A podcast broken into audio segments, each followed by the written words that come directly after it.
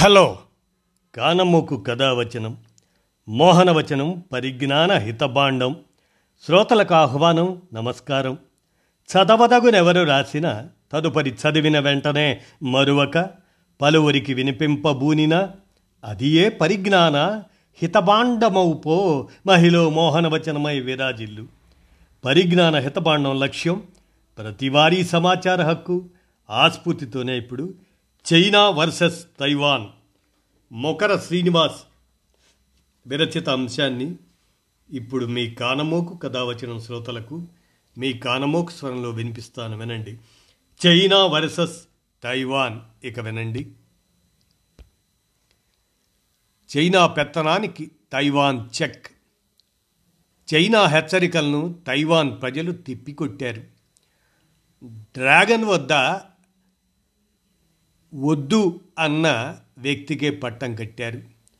తాజా ఎన్నికల్లో democratic progressive party DPP దాని తరఫున అధ్యక్ష పదవికి పోటీ చేసిన లైచింగ్ తెను ఎన్నుకోన్నారు ప్రజలు.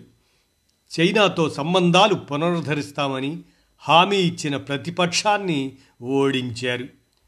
తైవాన్ ఓటర్లు మరోసారి చైనా పెత్తనాన్ని తిరస్కరిస్తూ తీర్పు ఇచ్చినట్లయింది.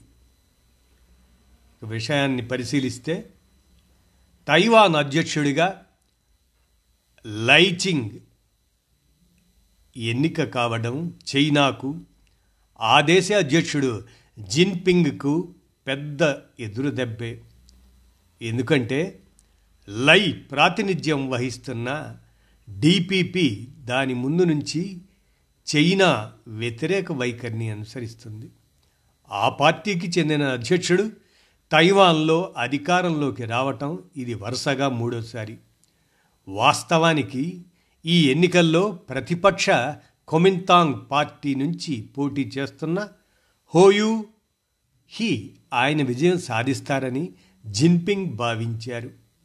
హో కూడా తన ఎన్నికల ప్రచారంలో చైనా సానుకూల వైఖరినే ప్రదర్శిస్తూ వచ్చారు. తాను ఎన్నికైతే డ్రాగన్తో చర్చలు ప్రారంభిస్తానని హామీ ఇచ్చారు. లై మాత్రం షరతులతో కూడిన చర్చలకు సిద్ధం అని ప్రజాస్వామ్య విలువలకు పెద్దపీట వేస్తాను అని చెబుతూ వచ్చారు. ముందు నుంచి డిపిపి స్వేచ్ఛ సమానత్వానికి ప్రాధాన్యమిస్తుంది.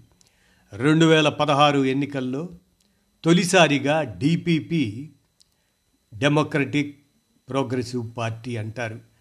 అది అధికారంలోకి వచ్చింది. సాయింగ్ వెన్ అధ్యక్షురాలిగా ఎన్నికయ్యారు. ఆమె బాధ్యతలు స్వీకరించినప్పటి నుంచి తైవాన్ స్వయం ప్రతిపత్తిని కాపాడుకునే దిశగానే పావులు కదుపుతూ వచ్చారు. చైనాలో తైవాన్ అంతర్భాగమని బహిరంగంగా అంగీకరించడానికి ఆమె ఇష్టపడలేదు. ఇది డ్రాగన్కు తీవ్ర ఆగ్రహం తెప్పించింది. దీనికి తోడు అమెరికాతో స్నేహపూర్వకంగా మెలగటం డ్రాగన్కు నచ్చలేదు. దాంతో జిన్పింగ్ ప్రభుత్వం తైవాన్తో సంబంధాలను పూర్తి స్థాయిలో తెంచుకుంది. ఘర్షణాత్మక వైఖరిని అవలంబిస్తూ సైనిక పరంగా ఒత్తిడి తేవటం ప్రారంభించింది. తైవాన్ భూభాగానికి సమీపంలో తరచూ భారీ సైనిక విన్యాసాలు చేపడుతూ డిపిపి ప్రభుత్వాన్ని భయపెట్టే ప్రయత్నాలు చేసింది. అయినా సాయింగ్ వెన్ ఎన్నడూ వెనక్కి తగ్గలేదు. చైనా విషయంలో తన వైఖరిని సైతం మార్చుకోలేదు. ఇప్పుడు కొత్త అధ్యక్షుడిగా ఎన్నికైన లై ఆయన కూడా అదే విధానం అవలంబించే అవకాశాలు ఉన్నాయి. ఇరవై ఇరవై నుంచి లై తైవాన్ ఉపాధ్యక్షుడిగా ఉన్నారు. కాబట్టి తాను అధ్యక్షుడిగా ఎన్నికైతే డ్రాగన్ ఎలా ప్రవర్తిస్తుందనే విషయంలో లైకు పూర్తి అవగాహన ఉంది. లై చింగ్ హార్వర్డ్ యూనివర్సిటీ అక్కడ ఆ యూనివర్సిటీలో వైద్య విద్యను అభ్యసించారు. రాజకీయాల్లో దాదాపు మూడు దశాబ్దాల అనుభవం ఉంది. నియంతృత్వాన్ని నిలవరించాలంటే ప్రజాస్వామ్య విలువలకు పెద్దపీట వేయాలని బలంగా నమ్మే వ్యక్తి ఇతను. ఆయన చైనాకు వ్యతిరేకంగా బహిరంగంగా ప్రకటనలు చేయలేదు. షరతులతో కూడిన చర్చలకు సిద్ధం అని ప్రకటించారు.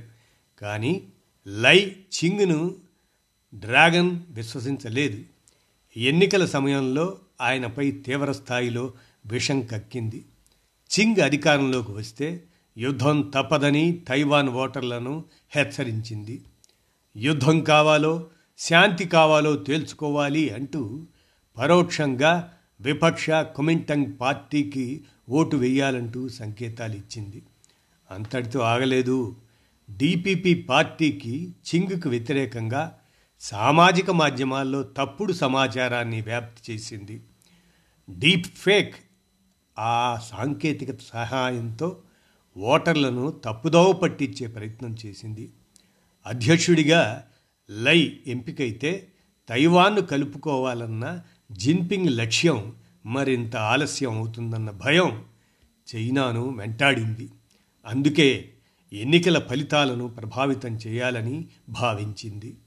తైవాన్ ఎన్నికల ఫలితాలు చైనాను నిరాశపరిచాయనడంలో సందేహం లేదు.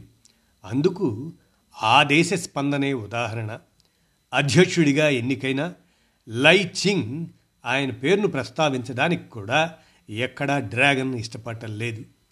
తైవాన్లో ఎటువంటి మార్పులు జరిగినా తమ వైఖరిలో మార్పు ఉండదని ఆ ద్వీపం చైనాలో అంతర్భాగం అని స్పష్టం చేసింది చైనా.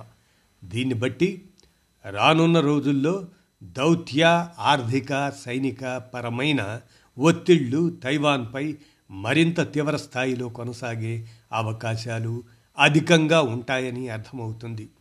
ముఖ్యంగా ఆర్థిక పరంగా కఠిన ఆంక్షలు విధించాలని డ్రాగన్ భావిస్తుంది. తైవాన్ సంస్థలను ఉత్పత్తులను లక్ష్యంగా చేసుకునే అవకాశం ఉంది. ఇలాంటి పరిస్థితులను కొత్త అధ్యక్షుడు ఎలా ఎదుర్కొంటారన్నదే కీలకం అంటూ Mokara Srinivas China versus Taiwan అనేటువంటి ఈ అంతర్జాతీయ అంశాన్ని మొకర శ్రీనివాస్ విరచించగా మీ కానమోకు కథ వచ్చిన శ్రోతలకు మీ కానమోకు స్వరంలో వినిపించాను. విన్నారుగా? ధన్యవాదాలు.